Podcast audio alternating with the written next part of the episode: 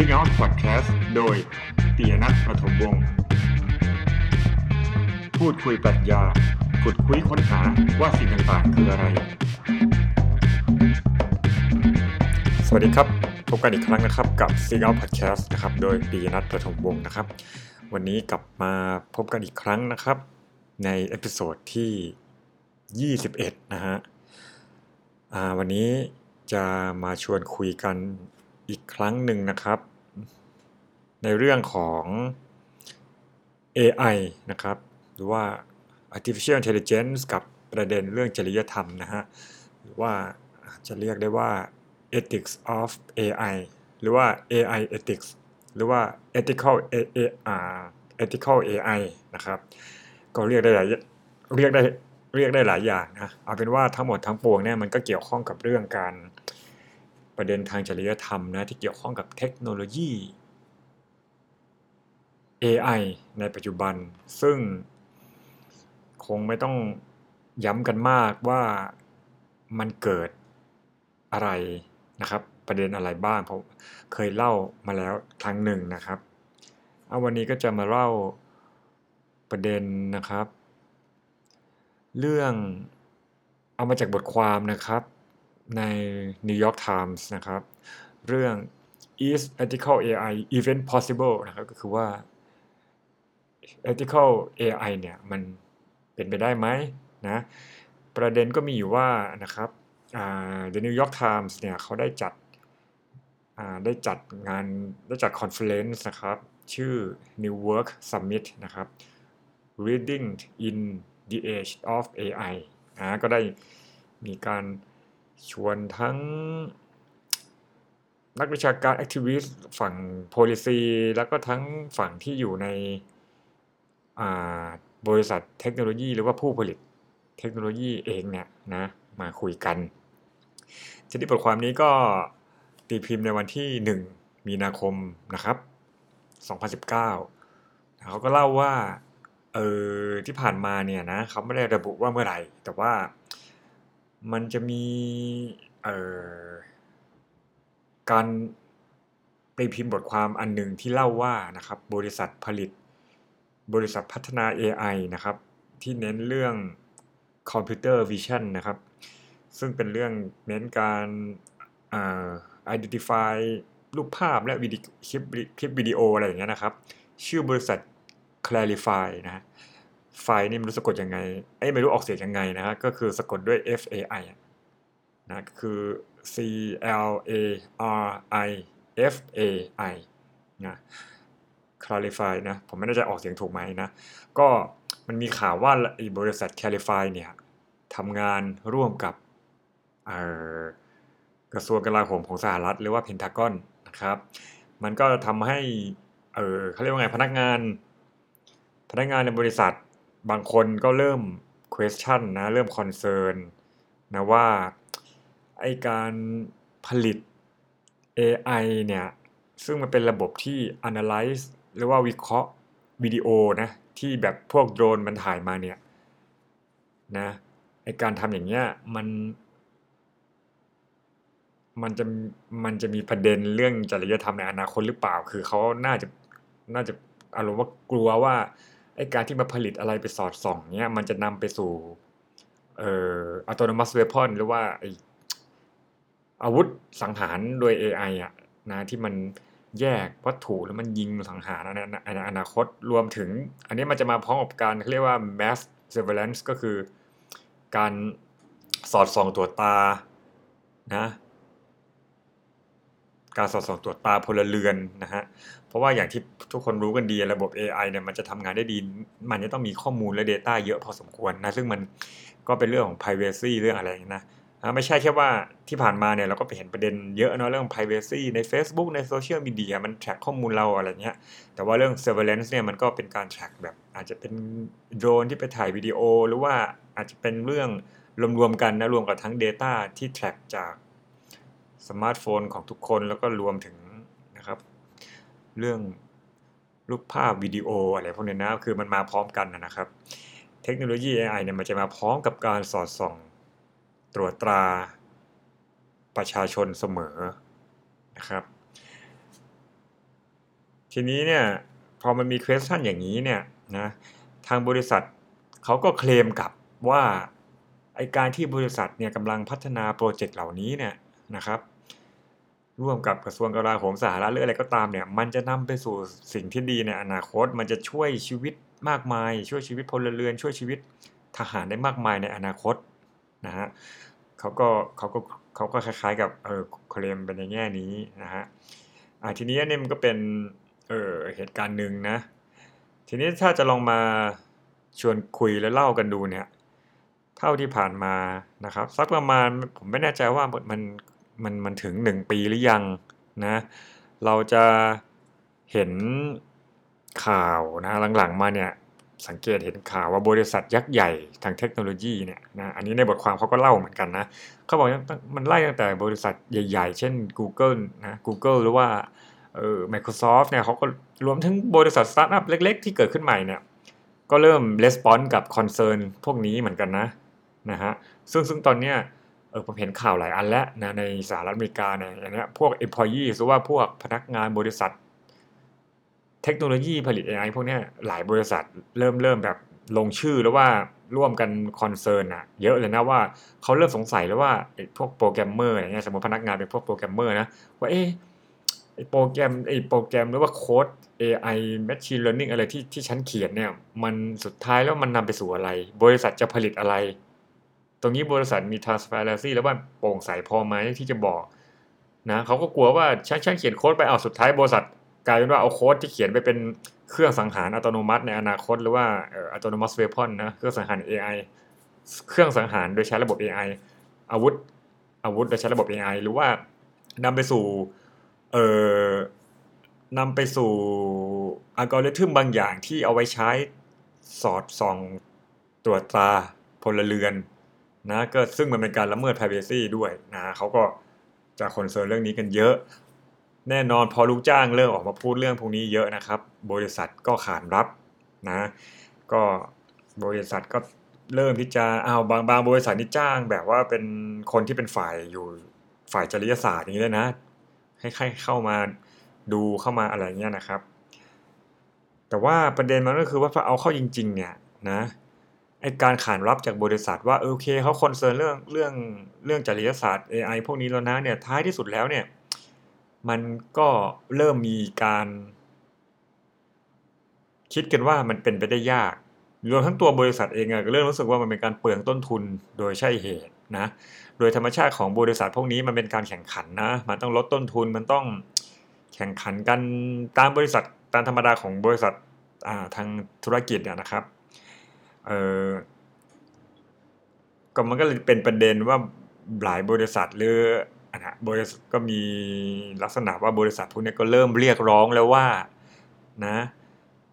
ไม่น่าจะใช่ company tech firm tech company นะที่ทำเรื่องพวกนี้นะให้รัฐบาลเป็นคนทำเหอะ แล้วก็ให้รัฐบาลเป็นคนแบบมา regulate เถอะนะบริษัทไม่ทำอะไรเงี้ยนะมันมันก็เป็นการเปลืองต้นทุนอะไรเงี้ยนะครับ คือประเด็นตรงเนี้ยจะว่าไปมันก็เป็นเรื่องที่แบบว่ากลืนไม่เข้าคายไม่ออกเหมือนกันนะ เพราะว่าเทคโนโลยี AI อะไรพวกนี้นะ ซึ่งมันมันเปลี่ยน ใช้เขาเปลี่ยนโฉมหน้า ก็ดูแปลกๆเปลี่ยนรากฐานของมนุษย์นะในอนาคตอันใกล้จะเปลี่ยนรากฐานการดำรงอยู่ของมนุษย์ไปเยอะนะฮะ เริ่มตั้งแต่การที่ มนุษย์มา engineering ตัวเองหรือว่า biohacking ตัวเองอะไรพวกนี้นะฮะเมื่อก่อนในอดีตเรา engineer เรา engineer สิ่งนอกตัวใช่ปะสร้างบ้านสร้างเครื่องบินสร้างยานอวกาศอะไรเงี้ยแต่ว่าระบบ AI สุดท้ายมันจะเข้ามาแทร็ก Data ในตัวเรานะมันจะเข้ามาสอดประสานกับลักษณะชีววิทยาของเรานะครับ คือรู้ข้อมูลไม่ว่าจะเป็น biometric นะเรื่องแบบ Data ทางด้านชีววิทยาของเรานะกรุ๊ปเลือด DNA อัตราการเต้นหัวใจอะไรทุกอย่างพวกนี้นะ คือคือไอ้การที่มันเปลี่ยนการดำรงอยู่รวมถึงในอนาคตมนุษย์อาจจะเป็นไซบอร์กมีอะไรมาครอบหัวครอบอะไรที่ทำให้เราสมองประจุนูรอนในประสาทยิงกันดีขึ้นทำให้เราฉลาดขึ้น pay attention มีสมาธิมากขึ้นอะไรหลายหลายอย่างเป็นพวกแบบเอ่อพวก devices หรือว่าอุปกรณ์ที่มันจะมา enhance หรือว่าพัฒนา ability ทุกๆอย่างของมนุษย์เนี่ยนะก็ก็มันก็เป็นข้อถกเถียงทางจริยศาสตร์ทางปรัชญาอยู่แล้วนะครับว่าอ่า เอาสองเรื่องเรื่องจริยศาสตร์เอาไว้ก่อนเรื่องแรกคือเป็นการถกเถียงเรื่อง human nature นะคือสุดท้ายแล้วความเป็น nature หรือความเป็นธรรมชาติของมนุษย์เนี่ย อันนี้บทความเขาไม่ได้พูดนะครับ ผมเล่าเองเสริมนะ ก็เอาบทความมาแค่เป็นจุดเริ่มต้นของเนื้อหาแล้ว ผมก็เริ่มเริ่มด้นสดแล้วครับ ก็คือว่าลักษณะ human nature และลักษณะธรรมชาติของมนุษย์สรุปแล้วอะไรคือธรรมชาติกันแน่ คือเพราะว่า เป็นไปได้ไหมว่า เวลาเราพูดว่าธรรมชาติของมนุษย์อะคือเราจะบอกเลยว่าการที่มนุษย์ engineering หรือไปดัดแปลงสิ่งต่างๆ เนี่ยมันคือธรรมชาติในตัวมันเองอะมันไม่ใช่เรื่องฝืนธรรมชาติอะปกติเราไม่ได้คิดว่าธรรมชาติคือ สิ่งมีชีวิตวิทยามายังไงก็ไปอย่างนั้นใช่ไหมฮะอ่าแล้วการไปดัดแปลงสิ่งรอบตัวเนี่ยอย่างที่ผมเล่าเมื่อกี้สร้างบ้านเรือนเมื่อก่อนเป็นถ้ำเริ่มสร้างสร้างบ้านขึ้นมาเป็นปูนเป็นอิฐ เริ่มสร้าง เอาเหล็กมาทำเอาวัสดุตามธรรมชาติมาทำนู่นทำนี่สุดท้ายสร้างยานอวกาศสร้างเครื่องบินอะไรเงี้ยไอ้ทั้งหมดเนี่ยสุดท้ายแล้วมันมันก็เป็นธรรมชาติหรือเปล่าก็มนุษย์ก็คือ ผมไม่ได้หมายถึงตัววัสดุนะที่เป็นธรรมชาติหมายความว่า ลักษณะ culture ตรงเนี้ยสรุปแล้วสุดท้ายมันไม่มีเส้นแบ่งระหว่าง culture กับ nature หรือเปล่า คือทุกอย่างก็เป็นเรื่องธรรมชาติหมดว่ามนุษย์สร้างเอนจิเนียร์สิ่งต่าง ๆ มา ทั้งหมดทั้งปวงเนี่ยมันคือ human nature และการที่มนุษย์มนุษย์เมื่อก่อนเดินเท้าเปล่าสักพักเริ่มใส่รองเท้าอะไรเงี้ยตอนหลัง ทุกวันนี้เราก็ใส่รองเท้าเป็นปกติ ไอ้รองเท้าเนี่ยมันทำให้เราแบบ พัฒนาตัวเองป่ะ มัน enhance ให้เราดำรงอยู่ในโลกได้ดีขึ้นป่ะ เดินแล้วไม่ได้ป่วยง่ายอะไรเงี้ยนะอันนี้เป็นแค่ตัวอย่างง่ายๆ แล้วทีนี้อะไรมันคือเส้นแบ่งนะระหว่างสิ่งที่เราพัฒนาขึ้นมาเพื่อให้เรากินดีอยู่ดีอะ อย่าง air condition เนี่ยมีโอ้นอนเปิดแอร์อยู่ห้องร่างกายอุ่นดีสบายดีอะไรเงี้ยมันทำให้เราทำอย่างอื่น มีศักยภาพพัฒนาอย่างอื่นได้ดีขึ้น เราดื่มกาแฟว่าเราใช้คาเฟอีนเพื่อไป boost สมองเราให้มัน pay attention ให้มันมีแบบสมาธิอะไรเงี้ยแล้วก็ทำมันอยู่แล้วอะนะทีนี้ในอนาคตแน่นอนว่าเออพวกเทคโนโลยีดิจิตอลเนี่ยมันก็จะทำอย่างนี้ได้มากขึ้นนะครับ มันก็จะมา biohacking มาอะไรเราได้เยอะกว่านั้นมากขึ้นแต่คำถามเรื่อง human nature มันคือว่าตรงไหนคือเส้นแบ่งที่จะบอกว่า อันนี้คือสภาพธรรมชาติดังเดิม อันนี้เริ่มเริ่มเริ่มมันมันเริ่มแปลว่าเรากำลังเข้าไปเอนจิเนียร์ธรรมชาติแล้วนะ เราเข้ามาแฮกเข้ามาแฮกกระบวนการตามธรรมชาติของชีววิทยาแล้วนะ ตรงไหนล่ะถึงจะเรียกว่าเป็นสิเป็นเป็นการแทรกแซงกระบวนการธรรมชาติ การที่เราปรับแต่งพันธุกรรมเหรอ นะมันมันคือนี่คือคำถามที่ทิ้งคำถามปลายเปิดนะฮะคำถามแบบทิ้งไว้ก็ยังตอบไม่ได้อะนะเรื่องสุดท้ายแล้วไม่มีเส้นแบ่งหรอก ทุกอย่างก็เป็นธรรมชาติหมดนะการที่มนุษย์ engineer ตัวเอง engineer อะไรจนสุดท้ายมา engineer genetic ตัวเองเนี่ยก็เป็นธรรมชาติหมดหรือเปล่า หรือบางคนอาจจะเถียงว่าไม่จริงไม่จริง มันจะต้องมีสิ่งที่มนุษย์ทำอะไรล้ำเส้นนะไปดัดแปลงธรรมชาติอะไรเนี่ยครับอันนั้นก็เป็นเรื่องหนึ่งนะส่วนเรื่องนึงเนี่ยก็เป็นประเด็นจริยศาสตร์แล้วนะครับ เป็นประเด็นทางจริยธรรมนะในแง่ที่ว่า บางครั้งมันเกิดลักษณะคือไม่เข้าคายไม่ออกอะ่ะ เพราะว่าเราจะหยุดพัฒนาเทคโนโลยีไปเลยเหรอในเมื่อมันสร้างประโยชน์อย่างใหญ่หลวง มีโอกาสสร้างประโยชน์อย่างใหญ่หลวง เช่นในด้านการขนส่ง ด้าน transportation นะฮะด้าน healthcare นะอะไรพวกนี้ โดยเฉพาะด้าน healthcare เนี่ยน่าสนใจมากว่าเทคโนโลยีพวกนี้จะช่วยเราเยอะนะฮะในอนาคตเราก็อาจจะมีอายุถึง 90 ปีร้อยปีนะฮะอันนี้เรื่องนี้ทุกวันนี้เราก็ได้ยินข่าวพูดกันอยู่ทุกวันนะครับ แต่ประเด็นคือว่าการที่เราจะพัฒนาเทคโนโลยีด้านสุขภาพให้มันไปไกลขนาดนั้นน่ะมันต้องแลกมากับการที่อาจจะต้องโดน track ข้อมูล เราอาจจะต้องยอมสูญเสีย privacy นะโดน surveillance โดนระบบมันแท็กเรา อะไรพวกนี้นะครับนะแล้วก็โดยระบบ AI ในตัวมันเอง มันก็มีประเด็นเรื่องอื่น เรื่อง bias ใช่ไหมเรื่องความอคติของระบบ อันนี้ก็เคยเล่าไปบ้างแล้วนะในในจำไม่ได้ว่า EP ที่เท่าไหร่นะครับ มันก็มีเรื่องของ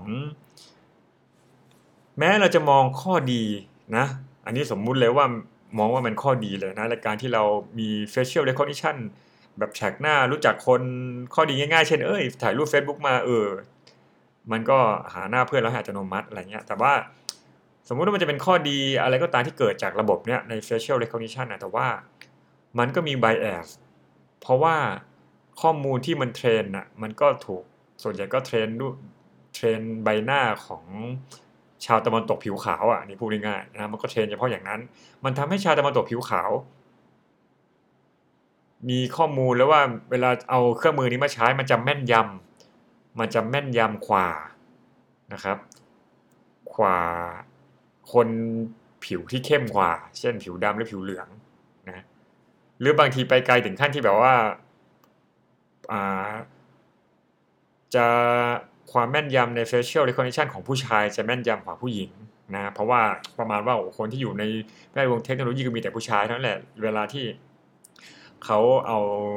Data มาเทรนก็ส่วนใหญ่ก็เป็นใบหน้าผู้ชาย ผิวขาวตะวันตกอะไรประมาณนี้นะครับ ซึ่งเรื่องนี้ก็เออแล้วก็พูดกันเยอะนะ ต่อจากนี้มันจะมีเรื่องประเด็นที่แบบว่าไอ้ระบบเนี้ยมันจะน่าเชื่อได้มากแค่ไหนนะ บางทีรถยนต์ไร้คนขับมันอาจจะถูก คนแกล้งได้อะนะเออเอาอะไรไปโผให้มันมอง ให้มัน identify object นั้นผิดอะไรเงี้ยครับเพราะว่าสุดท้ายแล้ว AI แม้ว่ามันจะ identify object ที่เห็นได้ฉลาดแค่ไหน มันก็ยังมีมี error อยู่นะครับนะอันนี้ก็เป็นพวกประเด็นที่อาจจะในทางหนึ่งเทคโนโลยีก็ดูเหมือนควรจะพัฒนาแต่ทางนึงเอ๊ะมันจะนำไปสู่อะไรนะ ในทางจริยศาสตร์เนี่ยนะครับ มันจะมีไม่แน่ใจว่าเคยเล่าหรือยังนะ ถ้าซ้ำก็ไม่เป็นไรเนาะจะมีวิธีคิดแบบ retrospective ethics หรือว่าจริยศาสตร์แบบคิดย้อนหลัง อีกแบบนึงคือ prospective ethics หรือว่าจริยศาสตร์แบบคิดล่วงหน้านะจริยศาสตร์แบบ retrospective ethics เนี่ยคือจริยศาสตร์แบบคิดย้อนหลัง ก็คือคนพวกนี้เขาจะเชื่อว่า จะจะเป็นแนวว่าโปรเทคโนโลยีหน่อยคือสร้างไปเหอะสร้างไปก่อนวัวหายแล้วเราค่อยล้อมคอกไม่เป็นไรสร้างไปก่อนหนึ่งหนึ่งถึงคุณจะมาเลกูเลตคุณจะมาห้ามอะไรคุณคุณคุณไม่มีความรู้หรอกเพราะคุณไม่รู้ว่าอนาคตมันจะเกิดอะไร คุณอย่าเพิ่งไปกลัวก่อน อย่าเพิ่งแพนิคมันอาจจะเกิดสิ่งดีก็ได้ คุณมันคาดการยากมันพิจิตรยากนะคุณเราไม่มีความรู้ของอนาคตอะ เพราะฉะนั้นอย่าเพิ่งแทนที่จะอยู่ดีมาห้ามซะก่อนอย่าเพิ่งห้ามเลยปล่อยให้ผลิตไปเถอะนะสองเนื่องจากเราไม่มีเราไม่มีความรู้ไม่มี knowledge ของอนาคตว่าเทคโนโลยีเนี่ยมันจะนำไปสู่อะไรกันแน่เนี่ยสองมาทำให้หา agreement หรือการตกลงกันระหว่างผู้ที่เกี่ยวข้องยากนะ อันนี้มันเป็นเรื่องแฟกต์มันเป็นไปไม่ได้นะเพราะฉะนั้นสองเราก็ไม่ควรจะต้องไปกำหนดมันล่วงหน้านะก็ปล่อยให้ผลิตไป เดี๋ยวถ้าเกิดวัวหายแล้วค่อยล้อมคอกอะไม่เป็นไร เดี๋ยวถ้าคนมันถูกแทรกแซง privacy แล้วเราค่อยมาว่ากัน เดี๋ยวถ้าเกิดว่ามันมีอาวุธอ่า autonomous weapon ที่มันแบบเป็นอาวุธที่รันด้วยระบบ AI มันไปฆ่าคนที่แบบ ทำให้เกิดไปฆ่าเด็กหรือฆ่าอะไรฆ่าพลเรือนแทนที่จะไปต่อสู้กับศัตรูก็เดี๋ยวค่อยมาว่ากันก็จะเป็นอย่างนี้นะครับ กับอีกฝั่งหนึ่งเนี่ยจะเป็นฝั่งของ prospective ethics ก็คือจริยศาสตร์แบบคิดล่วงหน้า คือเราเราต้องเอาแวร์ก่อนแล้วว่ามันรู้อยู่แล้วว่าเออ AI machine มันมี bias มันจะนำระบบไปสู่อะไรมันมี error อะไรเงี้ยเรารู้อยู่แล้วอะเพราะฉะนั้นตั้งแต่ขั้นตอนของการของการให้วิศวกรดีไซน์เนี่ยมันต้องคุยเรื่อง policy ตั้งแต่ต้นเลยว่า มันต้องมาคุยกันแต่ต้นอะ นะว่าจะดีไซน์มันออกมายังไงนะ เทคโนโลยีจะเติบโตช้าหน่อยไม่เป็นไรแต่เราต้องค่อยๆก้าวทีละก้าวอย่างระมัดระวังนะก็ ถ้าเป็นวิธีคิดนี้ก็แบบ เอ้ยแบบวัวหายล้อมคอกเนี่ยไม่ดีเลยเราควรจะล้อมคอกซะก่อนเลยนะครับ ซึ่งอันนี้มันเป็นเรื่องข้อถกเถียงนะนะครับ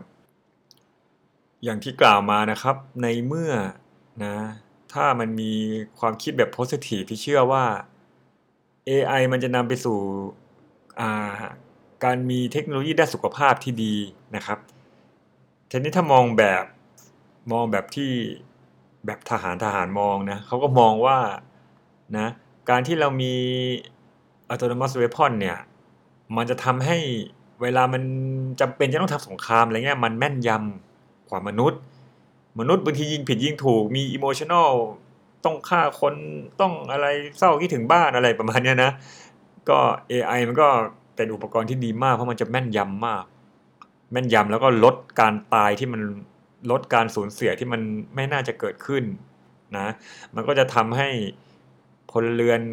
พลเรือนที่จะเสียชีวิตจากความผิดพลาดถ้าให้มนุษย์ไปลบเนี่ยมันน้อยลงนะพอเห็นตรงเนี้ยมันดูเหมือนกับเป็นความเห็นน่ะนะฮะคือฝั่งที่เขาโปร เทคโนโลยีเขาก็จะบอกว่าเนี่ยเรากำลังช่วยให้โลกดีขึ้น เรายังไงสงครามมันก็มีอยู่แล้วเนี่ยเราสร้างมาเนี่ยยิ่งเป็นอัตโนมัติเวพอนเนี่ยมันจะฉลาดมาก มันจะยิ่ง accurate ยิ่งแม่นยำกับอีกฝ่ายนึงก็เห็นว่าเอ้ไม่จริงหรอกนะมันมี bias นะมันยังมี error อยู่นะ มันจะแยกวัตถุแยกอะไรได้จริงเหรออะไรอย่างเงี้ยนะครับนะทีนี้ก็ อันนี้ก็เป็นเรื่องเหตุการณ์นะครับ ที่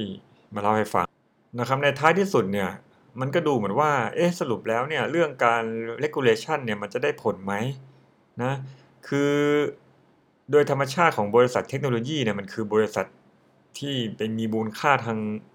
เศรษฐกิจมหาศาลแล้วมันจะต้องแข่งขันใช่ไหมฮะลองนึกภาพง่ายๆบริษัทสตาร์ทอัพอะไรเงี้ยมันต้องแข่งขันนะทีนี้อยู่ดีๆ อ่าเนี่ยเคยเหมือนจะเคยเล่าแล้วนะอย่าง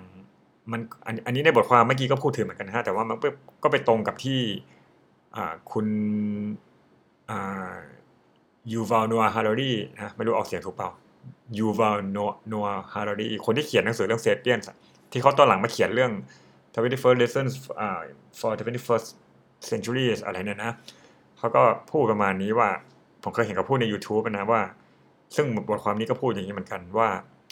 สุดท้ายแล้วเนี่ย ถ้าเราสมมติว่าเราพูดกันในระดับประเทศแล้วกันเนี่ย ในบริบทนี้คือสหรัฐอเมริกาใช่ป่ะเขาไม่มีบริษัทไหนทำหรอก มันก็ยิ่งมาหยุดยั้งเทคโนโลยีเดี๋ยวในมูลในด้านเศรษฐกิจในยิ่งเฉพาะสงครามเศรษฐกิจที่กำลังมีกับประเทศจีนอยู่เนี่ยยิ่งไปหยุดยั้งมันจะแข่งกับประเทศจีนไม่ทันนะและความเป็นมหาอำนาจทางเทคโนโลยีทางเศรษฐกิจอะไรเดี๋ยวมันจะตามเขาไม่ทันนะมันก็เลยมีการพูดในระดับกว้างว่าสุดท้ายแล้วเอาเข้าจริงๆไอ้เรื่องพวกนี้มันต้องเป็น global scale อะมันต้องพูดกันในระดับโลกนะทำไมโลกมีรอรอเรือด้วยก็มันต้องพูดพูดผิดนะครับ มันต้องพูดกันในระดับโลก นะประเด็นคือทุกที่ทั่วโลกมันเป็นเป็นชาเลนจ์ที่แบบทั้งโลกต้องพูดพร้อมกันหมดนะถ้าจะให้ที่ใดที่หนึ่งพูดแล้วประเทศอื่นไม่ยอมทำอย่างเงี้ยมันก็ไม่ยอมหรอกสมมติอย่างอันเนี้ยบริษัท Google หรือว่า Google Facebook